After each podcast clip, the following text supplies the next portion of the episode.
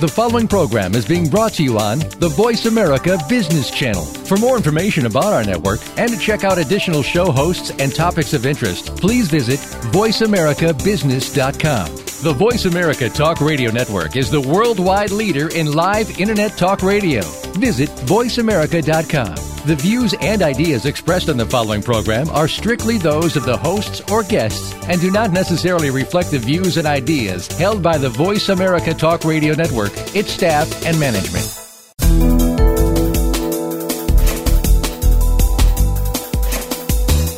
Today, expert knowledge is so highly valued that we learn to lead first as the expert whose mastery of the details helps teams solve problems. Eventually, as your leadership role expands, expert leaders find themselves in a role where others know more. Details are no longer so accessible, and decisions are made without a full understanding. Welcome to Out of the Comfort Zone with Dr. Wanda Wallace. It's time to find out how to make the transformation smooth and flawless. Now, here is Dr. Wanda Wallace. Welcome to Out of the Comfort Zone, and I'm Wanda Wallace. Today we're going to be talking about millennials. Now, that's the group of workers that are just now entering the workplace, so anywhere between the ages of 16 to 36. And as it turns out, they are the largest cohort ever in the history of mankind. Everyone I talk to seems to be talking about how millennials are going to change the workplace. Some of it for good, perhaps, and some of it not so good, depending on your perspective. I will also say that one of my very large, very traditional, very well established, and well known clients recently said that millennials are now making up over 45% of their workforce. And I have to tell you, for this particular company, I was kind of shocked by that um, statement. And I think all of us are seeing it the same. Yet, for all of this conversation, there is an awful lot of hype and a good bit of mythology and limited practical advice on what really works. And that's what we want to focus on today. So, with me today is Lee Caraher. Lee is a communications strategist, but her friends and colleagues most importantly call her the millennial whisperer. And boy, could we use it. She's CEO of Double Forte her clients are Bay Area brands like Clif Bar and CamelBak. And as she says, after struggling to work really well with these millennial clients, she decided to write the book, Millennials in Management The Essential Guide to Making It Work at Work. If you want to follow her blog, it's leecaraher.com. So, Lee, welcome to the show. Wanda, it's so great to be with you. Thank you for having me. I am thrilled, and I am looking forward to getting some sound advice. I am tired of all the mythology for one. Okay, so let's before we get started, let's get language clear. So we mm-hmm. talk about millennials, Gen X, Gen Y, Gen Z, baby boomers, the great generation. Kind of just run us through how you think about how you classify each of those generations. Sure, and there is a lot of uh, confusion there because different organizations use different times. What I use is Pew Research. Um, as my uh, guide on this. And so millennials this year, uh, by their definition, were born in 1980 to 2000. So this year they're 16 years old to 36 years old. Gen X are born um, from, or this year are uh, 37 to 51 years old. And that's the smallest generation we have right now. Uh, about 42 million uh, Americans are Gen Xers. And then boomers are 52 to 69 years old uh, another large generation, 79 million um, boomers in this country. Um, and then traditionalists or the silent generation are uh, 70 to about um, 85 years old um, this year. Gen Z is the youngest, um, is anyone born today up to 16 is uh, Gen Z. Um, and then Gen Y is the same as millennials. So it gets a little confusing because people use Gen Y and millennials interchangeably because they are. Gen Y equals millennial. Okay. All right. So millennials, the biggest generation, 19 born in 1980 up to 2000 or mm-hmm. in other words, age 16 to 36. Mm-hmm. Okay, so today I want to really cover three topics. First, in the first segment, I want to talk about myth versus reality. In the mm-hmm. second one, and what does that mean for us, of course. In the second one, I want to talk about what does it mean we do as teams and as managers. And in the third mm-hmm. one, I want to talk about how do we find any common ground or make it meaningful for our, our workplaces as a whole. But uh-huh. let's mm-hmm. start at the top the myth versus reality. And I have to tell you, three weeks running in a row, I have been with a group in a room, either for a keynote talk or for a training session, and I have 30 somethings. So, millennials, older millennials, who mm-hmm. are railing negatively yes. against the very young workers. Is that consistent? Absolutely. Are you seeing the same that thing? That is totally consistent. Um, I actually divide millennials into three parts. So just just as a to, to break because 20 years is a long span, right? So the older millennials, basically 29 to 36 year olds, these people came into the workplace after 9/11. They have never been to as an adult. They've never walked through security. They never had security to walk through to get to the you know to the gate at an airport, right? Um, they've always given their ID at large companies to get up up the stairs. The next group, um, and their worldview is totally shaped by what we did as a business and the economy did after 9/11. The next group of millennials is uh, 22, 23 to 28 ish in there, and these people came into the workplace after 2008 when uh, or they came into the working force they may not be work have worked right and there are still yeah. millennials in this age group 22 to 28 29 who are um, not employed at the level that their education would have prepared them for. Dramatic, dramatic disappointment in terms of what um, opportunity there was coming out of 2008, 2009, and how long it's taken really for the for the economy to recover. This is the same time where boomers uh, who thought they were going to retire did not retire, so which which created a tremendous amount of compression in the workforce.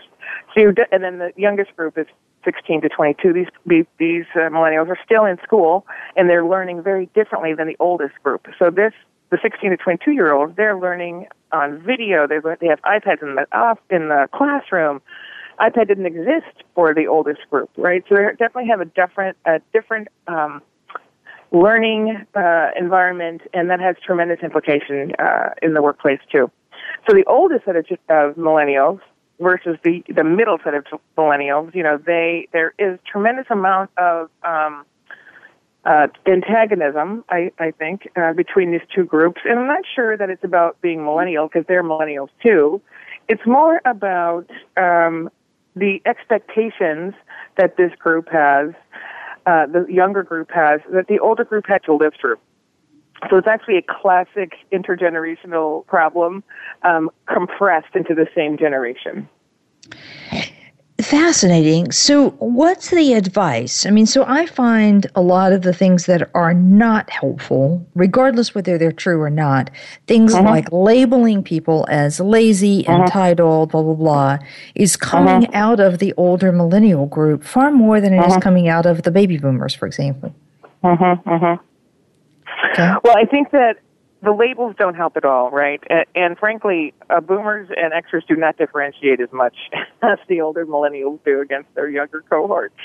Um, and t- so let's just talk about a couple of those myths. You know, so the if you Googled it today, you would see over four or five million negative entries about working with millennials, and it is overwhelmingly negative. Uh, the narrative on this, um, and it just cannot possibly be that an entire generation is entitled or an entire generation is lazy or an entire generation you know are job hoppers and all these kinds of things or disrespectful or rude or all these things right um, it's statistically impossible um, when I took a look at it, on the entitled word alone, this is what really creates a lot of resentment.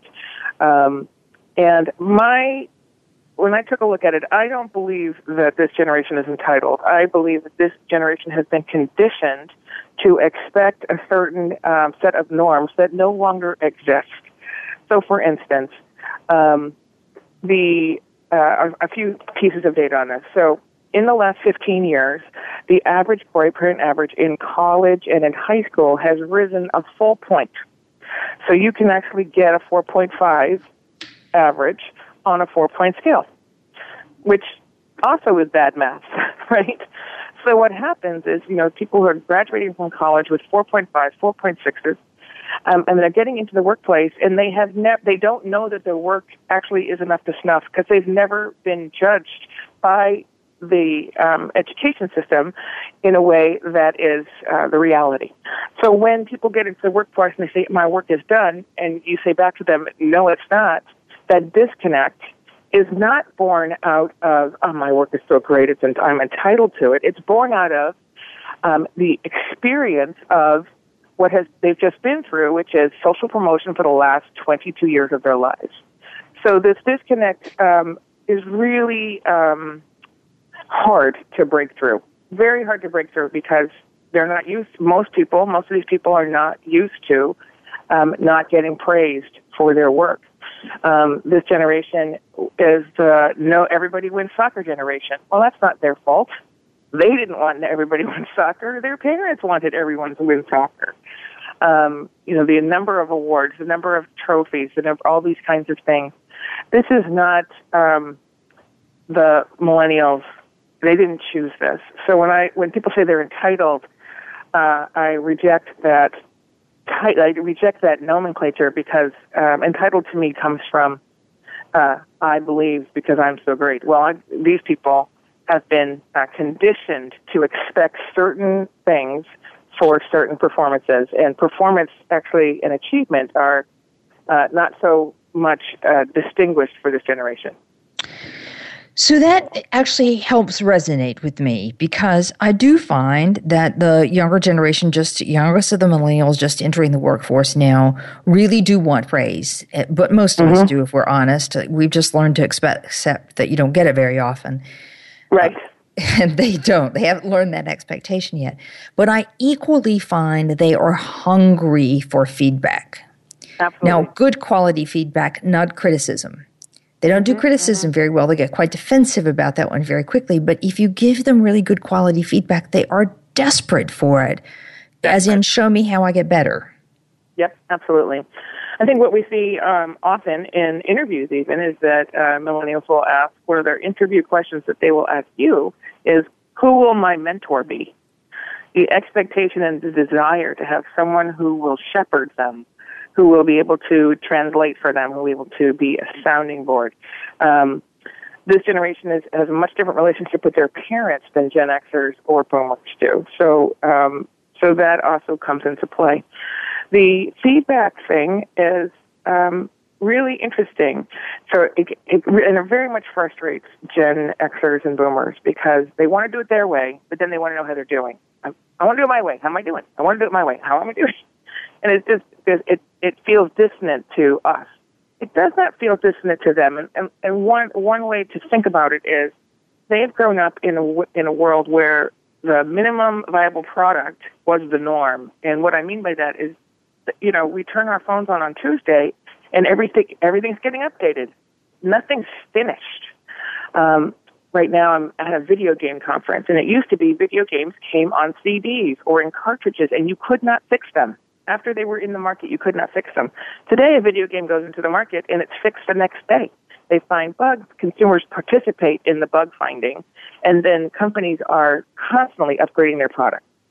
So they have a different continuum, a notion of continuum of, of uh, work that is uh, feedback based. Uh, this is this is not our norm. If you're, I'm a boomer. This is not my norm. So the what I find is a couple of things. One is expect to give feedback. Um, ex- in order to give great feedback, and what I mean by great feedback is feedback that is actionable, that will improve the performance or improve the outcome. First, we have to start with what is what is the project how does it fit into the bigger pro- how does it fit into the goal of the company? What is your role on the project? So every the context of everything is very well defined um, at the beginning of any work. Um, as you said boomers we didn't do this. We were the wait my turn generation. There were so many of us at the time. We just knew if we just waited our turn elevation would happen. Well this group doesn't think that way.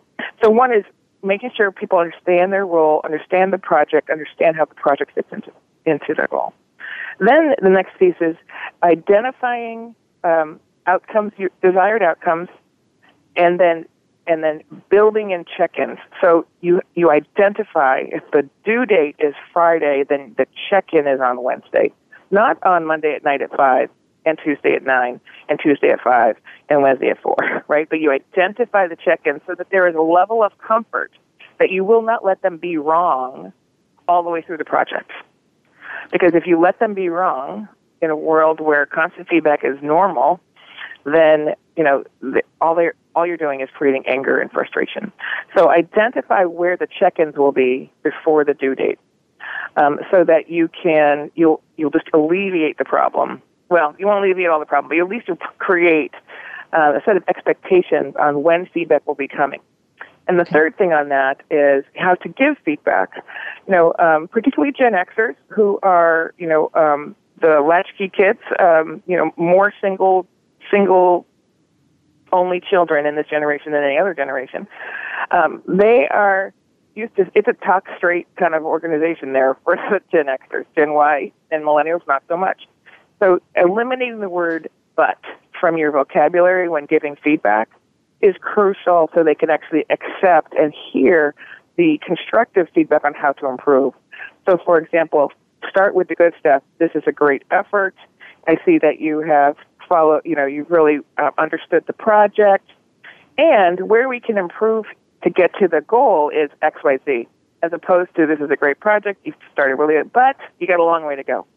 Just changing your language from but to and will um, allow people to hear what you have to say to them.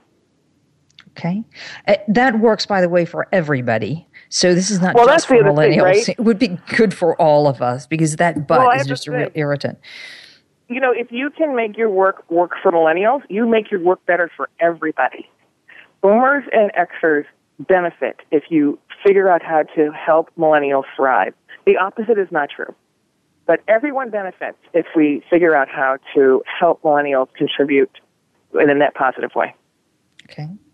That's a great statement. All right, so I want to come back to something, and then we're going to take a break and pick up with this in the second half. But the thing that uh, you said something that just kind of rings really solidly with me, and that is this expectation that lots of people will contribute to identifying the bugs or the mistakes, mm-hmm. that it's a community effort, and that it's a continual effort. So, mm-hmm. this notion of perfection is very different. And I also find it is true. They expect other people to contribute. It's the way they, I mean, we've trained them through almost all of their training to be team oriented in their learning. And that's what they're mm-hmm. expecting this time. And I hadn't thought about that in terms of the video games, but you're absolutely totally right. In, in my sense, it makes a ton of sense and it explains where the disconnect is. All right, mm-hmm. so we're going to take a break. I'm talking with Lee Caraher, who's the Millennial Whisperer. The book is Millennials in Management, The Essential Guide to Making It Work, and Lee's blog is at leecaraher.com.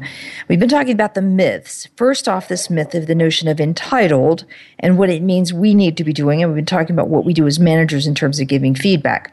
When we return, we're going to pick up with some more of the myths and talk specifically about the implications for managers and for teams. We'll be right back.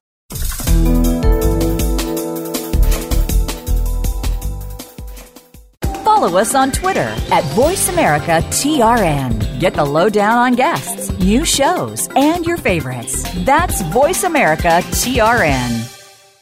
If you want more information on the coaching and seminars we offer, go to our website at www.leadershipforuminc.com.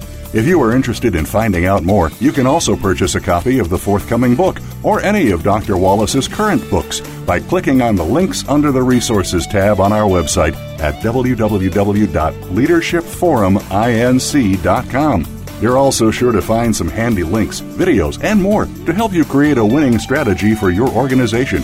Leadership Forum Inc., helping organizations get it and keep it. We're making it easier to listen to the Voice America Talk Radio Network live wherever you go on iPhone, Blackberry, or Android. Download it from the Apple iTunes App Store, Blackberry App World, or Android Market.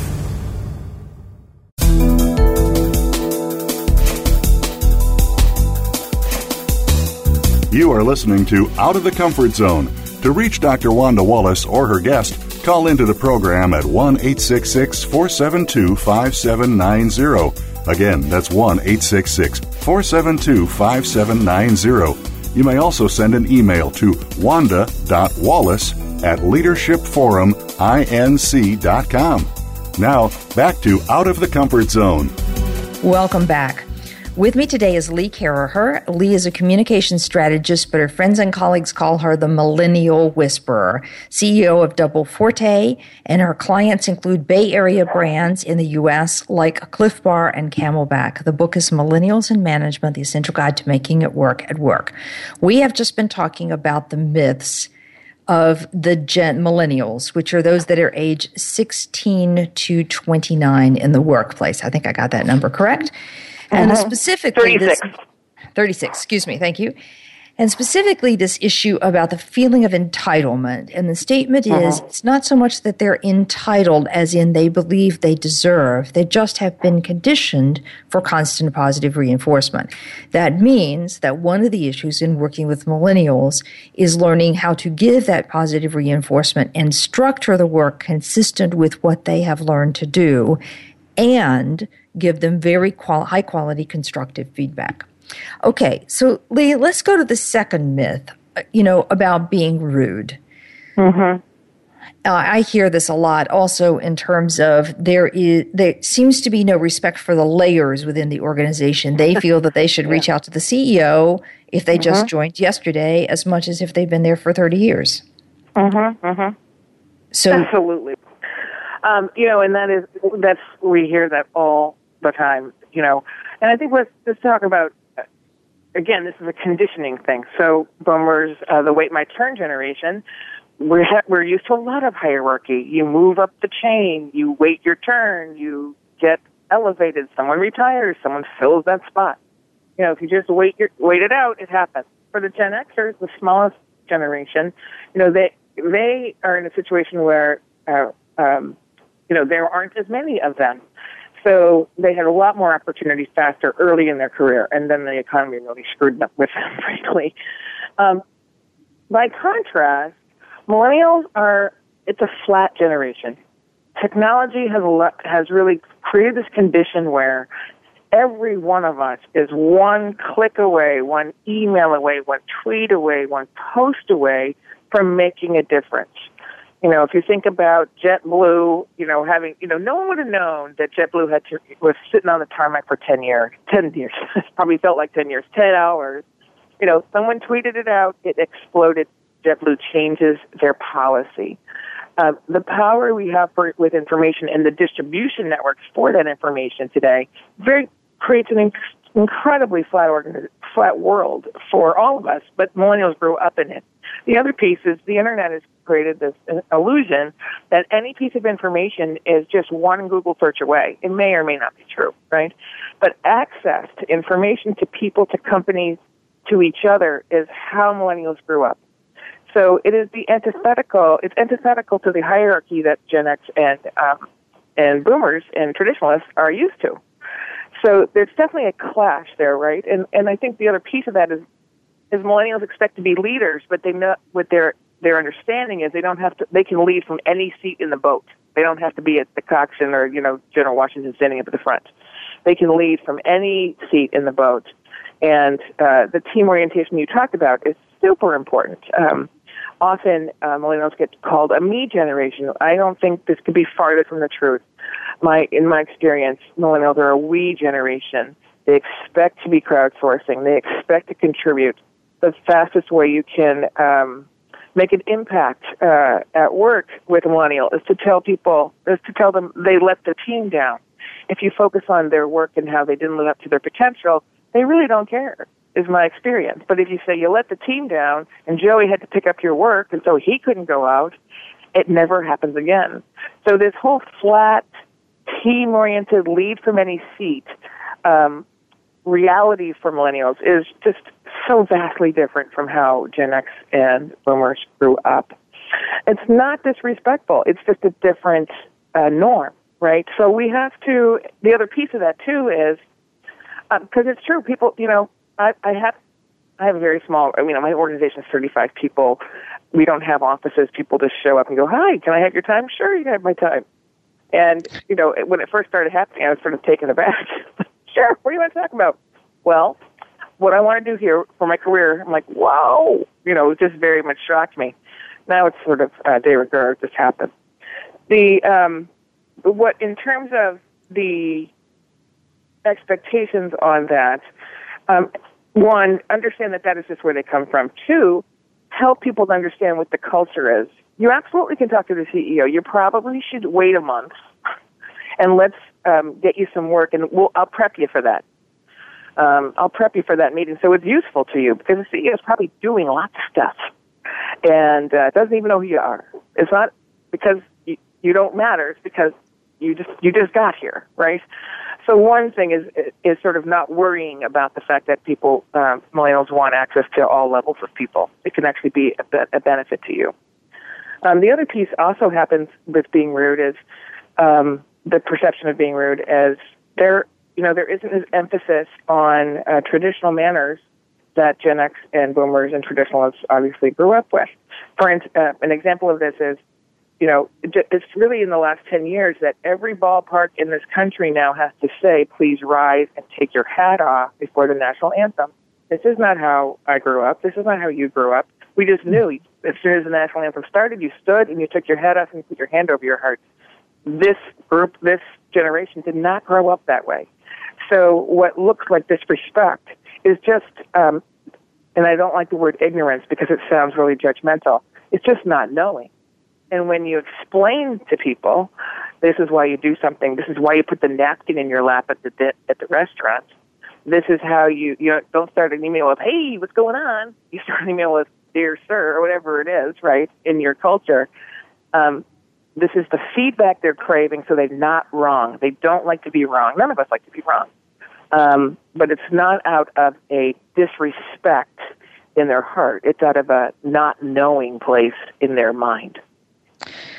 So, and your experience is that they're open to being explained that the culture, hey, in this culture, here's how we do things, or hey, in this culture, you probably need to wait at this at least this, you know, three months before you speak to the CEO mm-hmm. or whatever else mm-hmm. it might be. You think they're open to it? Absolutely. Okay. I think what we where the disconnect happens is when we don't take the time to give a really good color to what the culture is. When we don't help people fit in when and they're not necessarily used to waiting. It's an immediate, you know, they're used to snapping their fingers and voila, there's a piece of information. So, uh, you know, in this onboarding process, you know, onboarding around culture is super important. You, you know, usually there's a lot of onboarding on what is the work and how do you use the systems and where's the copier and how do you get your expense reports done. More important is the is the onboarding around culture here's how we get things done here. Here's what a meeting means. You know, for our meeting, you know, everyone's late. It's okay if you're up to 10 minutes late. At other organizations, if you're not five minutes early, you're late, you know? So, right. you know, um, whatever those cultural things are that a lot of people don't write down. Most organizations don't write down. They're just the unspoken truths. Mm-hmm. Could be, you know, don't, the CEO would love to have, you know, you're on his calendar in two months or whatever it is. Um, if you spend some time and then really prep your new person, either on your team or in your organization, with I want you to think about all the questions you have. Like, what do you want to do here? Um, who do you want to meet? What kind of information do you want so that you can respond and, and help them understand their role and how they fit in? Uh, that's the most important piece, I think, in terms of onboarding is the culture piece, which we really, um, systems really ignore dramatically. So this is interesting. We've been talking for in HR and in consulting with HR for ages about the power of onboarding and the mm-hmm. importance mm-hmm. of doing that for every generation. What you're saying is we have to go back to the drawing board and rethink the onboarding process. Both mm-hmm. as a mm-hmm. company and as a manager, because I do as a manager now have to get quite tactical with my onboarding on how do you fit in? Mm-hmm. What am I expecting from you? What are you expecting? What do you need? How do I help mm-hmm. you? And be open Absolutely. to that as opposed to be closed Absolutely. to it.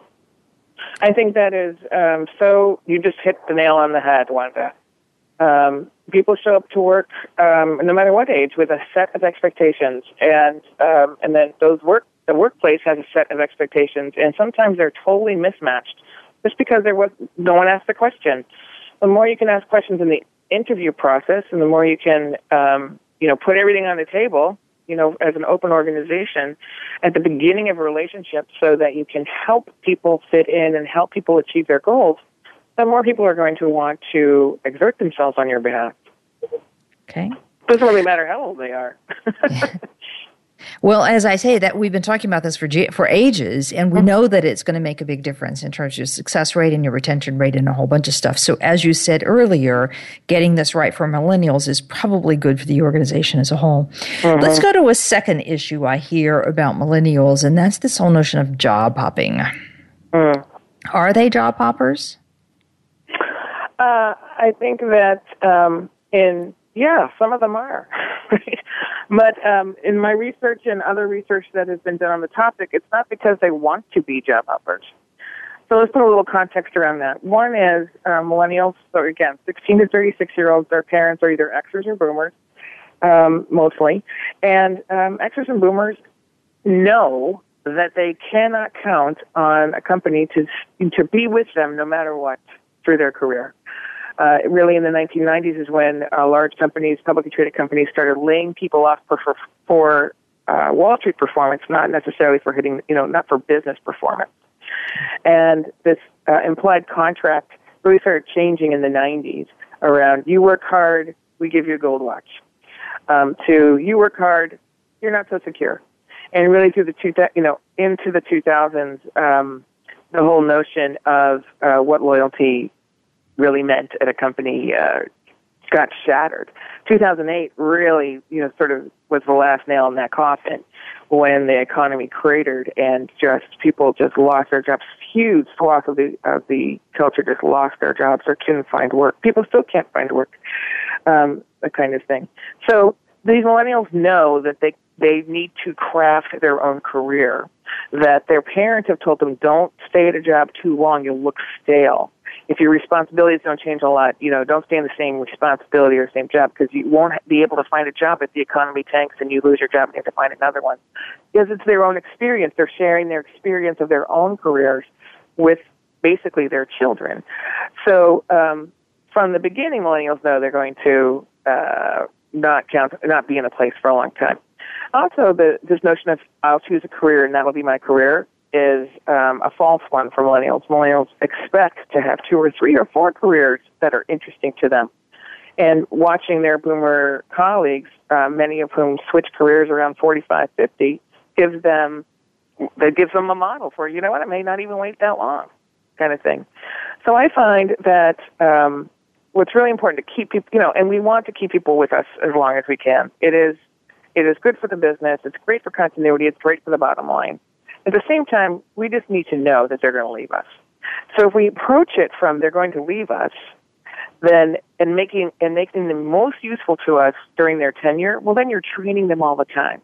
Then you're investing in them so that they can give you a good return. And then the byproduct of that is people stay longer because you've invested in them, right? So if you don't invest in them, if you have people who, you know, just do this job and move on, if they don't find meaning in their work, well, expect them to leave there's the, you know there's the door and they'll go right out of it. If they don't feel like they're contributing to the work if they don't feel like you're you're uh, spending time uh, investing in their performance. Um, and the the that 36% of working millennials live at home today um, is a big number. It's the largest number since before World War II um, you know there's a lot of safety in being able to go home. So um, you know, there's just different different uh, things at work here. So I think what companies have forgotten is that we, you know, companies broke that promise. So of course, they, it doesn't take a rocket science once you figure that out to figure out that workers would respond differently. Okay. It's interesting, this um, notion about crafting a career and the need to invest in the millennials, both so you get the best out of them, but you increase the chances that they stay long. I have to give an anecdote. I do a lot of work with younger women in the organization. So let's say right at the uh, top end of this millennial generation, so the 26 to 32, 3 range is where a lot yeah. of companies are losing women in droves. Absolutely mm-hmm. disproportionately. When you ask those women in private what's going on, The answer is absolutely uniformly my career is going nowhere. Meaning, yep. nobody's talking to me about the next step. I'm not getting any feedback on how I can improve. There's no movement or mobility or other opportunities. I have no clue whether there's growth in this company. Forget it. Mm-hmm. I'm going elsewhere. It looks more interesting to go elsewhere. And that's exactly what you mm-hmm. said this notion of the fear of being too stale. Mm-hmm. And for this generation, there are no consequences for um, sh- moving. That that right. for them, that feels like that's a great thing. Right. Okay, before we, um, can I just ask if you were giving managers of millennials advice? So we've talked mm-hmm. about the feedback, we've talked about the investment, we've talked about um, not doing the labeling. We've talked about the onboarding and the cultural and the expectations and the norms. Is there any other advice you would give for managers? Hydrate. I mean, um, you just you know, I think that the we have a lot to learn from millennials as well, right? And and the first thing I, I like to do is have um, managers understand what their that their younger colleagues read every day. So what, how are they getting their news? And if you can share your reading list, so if you're reading the Skimm or you're reading the New York Times, whatever it is, just so you get an insight into where the news is coming from, um, it gives you a big, wide open uh, window into the person you're, you're working with. Um, and that really helps in terms of creating a common language. Okay, that's an interesting one to create a common language. All right, we're going to come back to that one in just a minute, um, and talk about how what's the win for all of us, and how do we create that sort of common ground. Uh, Lee, a lot of what you, a lot of the work that you do has been in the San Francisco area and the Bay Area. Um, you, we've given a lot of stats that are U.S. stats. Is it the same thing around the world, or is this more a U.S. phenomenon? No, so our work is uh, in California, and then we also have offices in New York and Boston. And New York and Boston work the same way. You know, um, parts of the country don't work quite as extremely as the coasts do, because um, there's a dynamic there. The um, rest of the world um, has the same has same issues. Uh, they are expressed a little differently. China's having a dramatic, you know, the Chinese culture is changing so fast um, and de- definitely their millennial generation is testing the boundaries of the older ones. In Europe, um, this is a common thing we hear in the UK um, and in Scandinavian countries. In France, it's a little different. Um, you know, France is just different. How they approach work is just different anyway. Um, but we we definitely hear it all over the place in terms of this how this act where where there's been access to technology there is a generational divide around millennials. Where there's been less access to technology, there is not so much generational divide. Okay. All right. And so that would say the free availability of information, the mm-hmm. anything can, the crowdsourcing opportunities, that's mm-hmm. collaborative kind of all of that stuff that we've been mm-hmm. talking about is and the technology. access. Just, just, having access, right? Access is access is is currency that that uh, access is currency that millennials um, value very differently than than Xers and Boomers. It was you know high priced currency for Xers and Boomers, and not so much for millennials. Everyone can have access. Is their point of view. Okay. That's interesting. All right. Now I have to ask one last question, then we are going to take a mm-hmm. break. You know, I'm a, a baby boomer generation.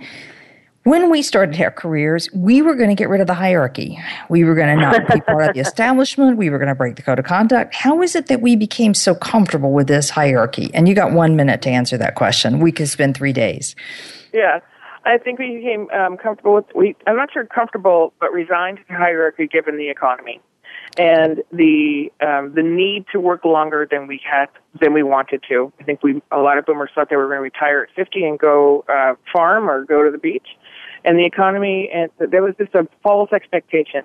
Um, and so the reality of having to work much longer than we anticipated has resigned us to a hierarchy that was comfortable. Okay. Great. All right, we're going to take a break again. With me today is Lee Caraher, The Millennial Whisperer. I love that title, and I think it captures it very, very well. The book is Millennials in Management, and you can read more from Lee on at leecaraher.com. We'll be right back. And when we come right back, I want to talk about how do we create a mutual environment, something about meeting in the middle that's going to make this an easier journey for all of us. We'll be right back.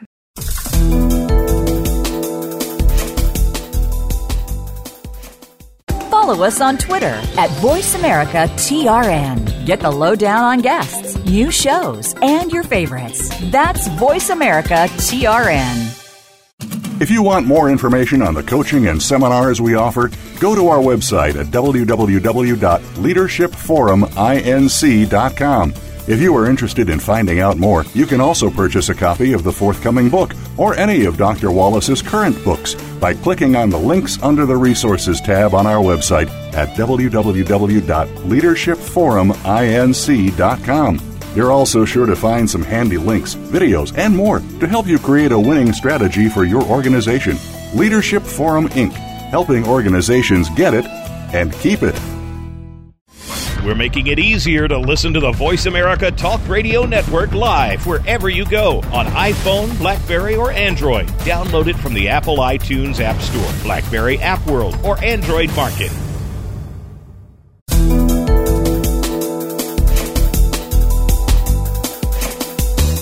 You are listening to Out of the Comfort Zone.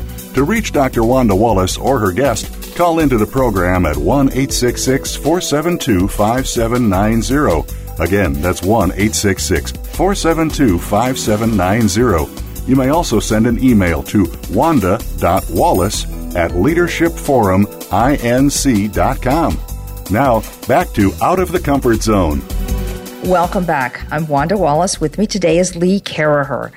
Lee's a communication strategist. Her company is Double Forte, and her specialty is working with millennials in all of the young, upstart, highly successful brands like Clif Bar and CamelBak.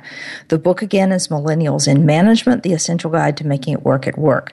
We have just been talking in the last two segments about the myths that we hold about millennials and the accuracy and the inaccuracy. So things like entitlement the desire for feedback, the wanting access to the CEO on day two, um, the not abiding by the cultural norms and expectations. And Lee's point of view is all of that is not because the millennials feel that they are special so much as they have been conditioned. And a lot of that is driven by, for them, access because of technology around the world is available to everyone, and therefore they believe they should have access.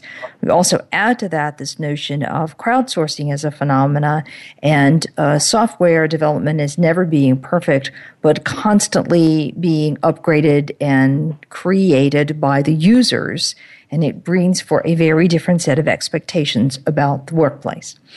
So for this segment, I want to turn for a minute and say, so what do we do that's constructive? How do we as managers, whether that's a Gen X or a baby boomer, create common ground with millennials that's going to make this work for everybody? So Lee, how do we do this? Well, I think that um, first our expectation, a few things. One, if you don't have a, a millennial in your business, your business does not have a future. So just understanding that, right? just understanding that your business's future depends on having this younger generation in it and making it relevant. Uh, relevance is the key to business uh, sustainability. And the more relevant we are, the more prosperous we can be. And relevance really is about um, many things, but has to be about the people who work with you because if you're not relevant to the people you're counting on to make the work happen, you will not be relevant to the people you're counting on to purchase your work, whatever that means. It's a widget or a service or a, or whatever. So one is just understanding that, right? And that sort of, if you can just say that out loud, it sort of just sort of pops the bubble of resentment that uh, so many people have. Um, the second thing on um, on creating common ground is really this context setting work that is was not necessarily how boomers and Xers um, came into the workplace, but this really idea of lining up the goals of an organization with the goals of the team that you're on, the goals of the person that you're on. What's the values that go all the way through there, and then um, what are the goals, and then what are the roles? So here's our team here's what we need to accomplish in order for the company to meet its goal. And on our team, we have seven people, and every person has is important. If we don't, if all seven people don't pull their weight, all seven people aren't going to. The team is not going to achieve. So, just sort of at the beginning of any project or team or anything like that, just being very clear about how important all of us are to each other and how we're dependent all of are, us all all of us are on each other's work to, in order to achieve. And then so, so there's no question. Everyone understands. And when um, everyone benefits from that. So that if there is somebody who drops a ball, there's no um, everyone everyone has the same information because often this this miscommunication is I didn't know that. Well, if you can ensure that everybody knows everything, uh, this transparency of information, this transparency of responsibility, everyone shares in it. It's not about uh, the generation; it's about a person being part of a team that matters. The um, and I find for that, it's a bit of a it feels like a lot of upfront work, but then the more you can create the commonality of language, responsibility, understanding of due dates, the less friction you have. And the more trust you're building, and the more less friction, more trust, better efficiency you have, regardless of age. Um, and if we can just strip ourselves away from he's an old person, he's not going to be able to do things very fast, or you know she's going to drop her ball, she's going to want to go to yoga at three o'clock.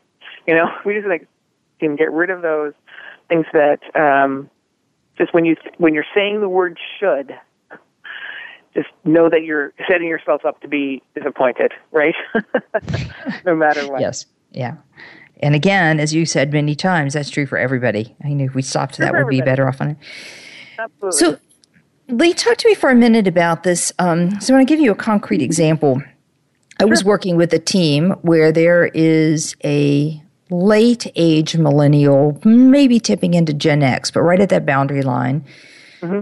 So, more experienced person who's not the formal manager, but is a collaborator with an absolutely young millennial, 24. Mm-hmm. Okay, so a couple years of experience, really bright, really competent, desperately needed on the team. But the younger person has this notion that work is not confined by nine to five or eight to six or whatever the hours are. That work mm-hmm. is a fluid flow. And I am as likely to be in here at 3 a.m. as I am to be in at 2 p.m. working on something else. Is that mm-hmm. a common characteristic of the millennials? Yes, fluidity. Absolutely. And it absolutely is common. And I think that, you know, we grew up understanding, we grew up with a, we couldn't open a newspaper. Now they don't even have those anymore, but you can click on a newspaper today in the last 20 years without hearing the term work-life balance as if they were two different things on the different sides of the scale that you wanted to balance out. And there was this concept of, I leave my work and I start my life, and I leave my life and I start my work. And technology has really blown that up, right? Our work and just what technology has allowed and fomented in terms of this fluid idea of um, time. That time is, t- you know, time is everything, and we just have to get our work done in it, right? It, this is not, and in a 24/7 uh, world, I mean, everything's on all the time the um, actually I need people to look at their email before they go to bed because the world may have changed, frankly, and they may need something different uh, the next day. So uh, one is sort of this work-life balance and this better understanding of integration, work-life integration, uh, which is really where uh, I work with everybody, no matter the older people in my office, like just get to work-life integration. For instance, I tell all of my the parents in my office, read your personal email all day long, because you know if you have kids in school and you have to do volunteer work, which all of us have to do, you will get stuck with the worst things if you don't read your email all the time um, you know, you're, you're setting up 300 chairs at some sort of event, right? As opposed to making the brownies with no edges, whatever. So read your email all the time. So this concept for the millennial, which is where time and life and work sort of are intermingled and um, uh, intertwined, is very common. What um, what I find in that sort of situation is you, the team needs to find a way. You know, what are the moments in time that matter? whose work depends on somebody else's work. Um, and so, how do you make sure that you know schedules can be accommodated?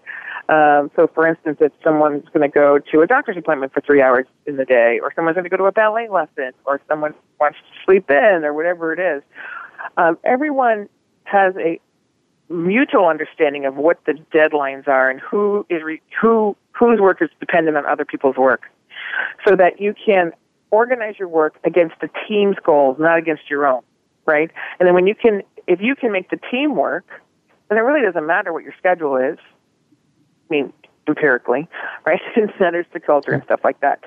But um, then you can, everyone can be accommodated. But if you know, no one schedule can dictate everybody else's schedule. It's the work that has to dictate schedules, and then people can work their schedules to accommodate the deadlines that accommodate the work. So really, um, for that young person, um, saying, "I get it. You can work. You know, yes. However, you're part of this team, and this team needs you to do these things by this time, and we need you to be in person these times for sure." Um, that will go a long way. And my my my gut is that person will say, "Of course, absolutely. Just tell me when you need things done, and I'll make sure it happens." Um, how we respond is they're not going to get things done on time because we're not telling them when we need to get it done. So um, if you if you have an organization where you have to be in person eight to five, well, that person can't stay. But you know, there are very few organizations that really require people to be together. You know, if you're working at Starbucks, you got to show up for your shift. You know, but other work may not happen, right? For instance, in my company, we had uh, we had three people who had to be at, at a place um, at the LA Convention Center today at 2 a.m. Well, I'm not expecting them to be around till 6 p.m. today. You know, we have to accommodate the work. Okay. So, and then we come back to this whole notion of being very, very clear about the roles, the interdependencies, mm-hmm. the goals, the team spirit. How are we in this together?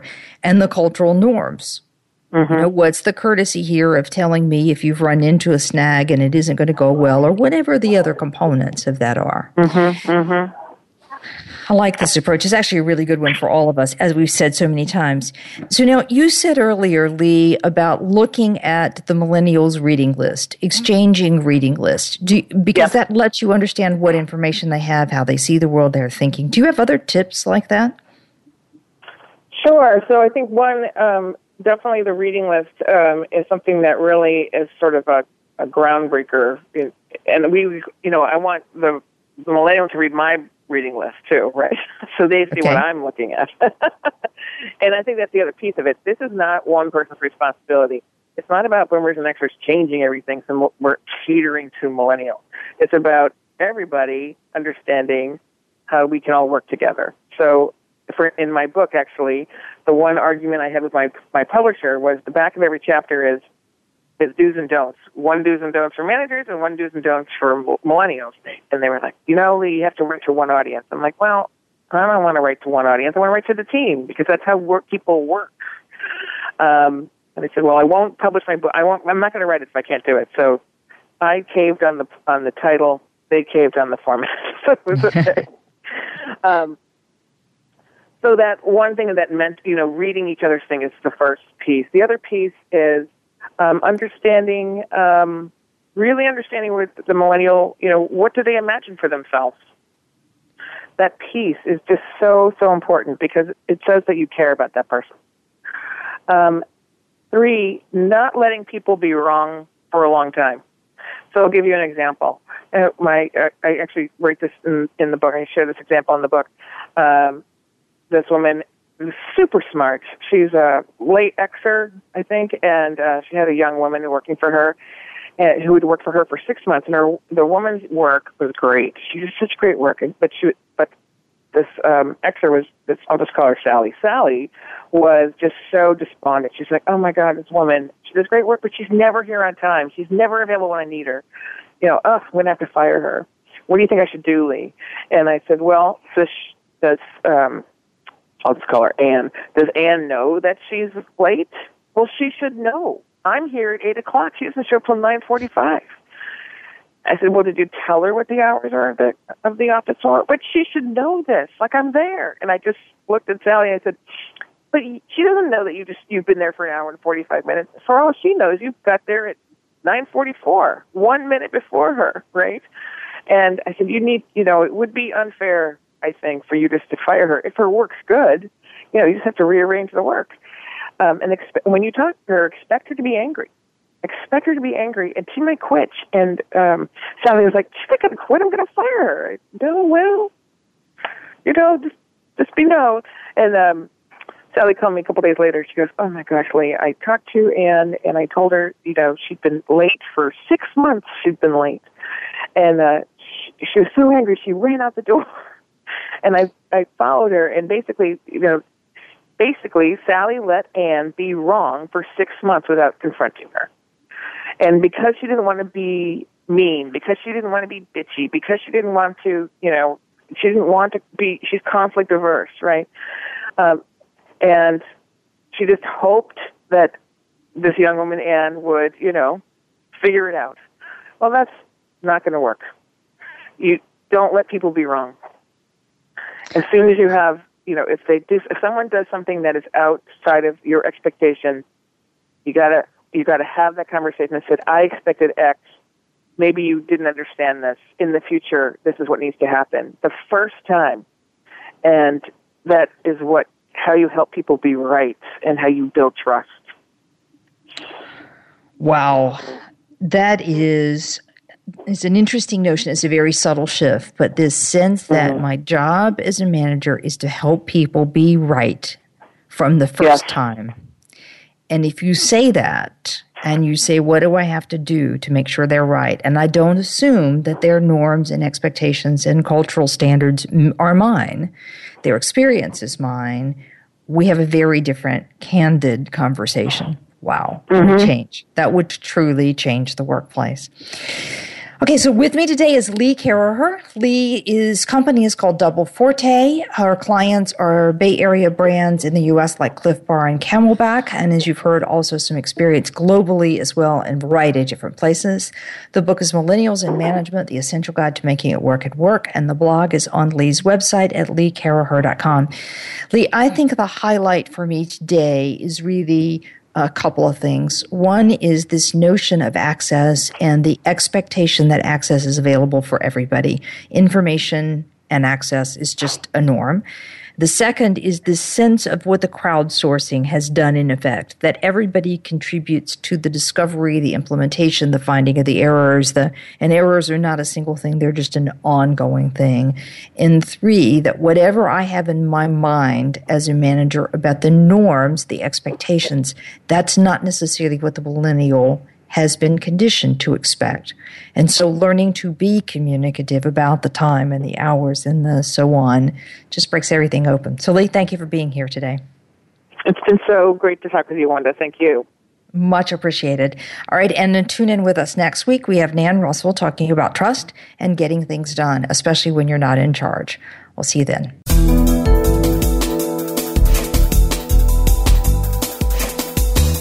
Thank you again for joining us for Out of the Comfort Zone. Tune in again for another edition with Dr. Wanda Wallace next Friday at 11 a.m. Pacific Time and 2 p.m. Eastern Time on the Voice America Business Channel. Take charge this week.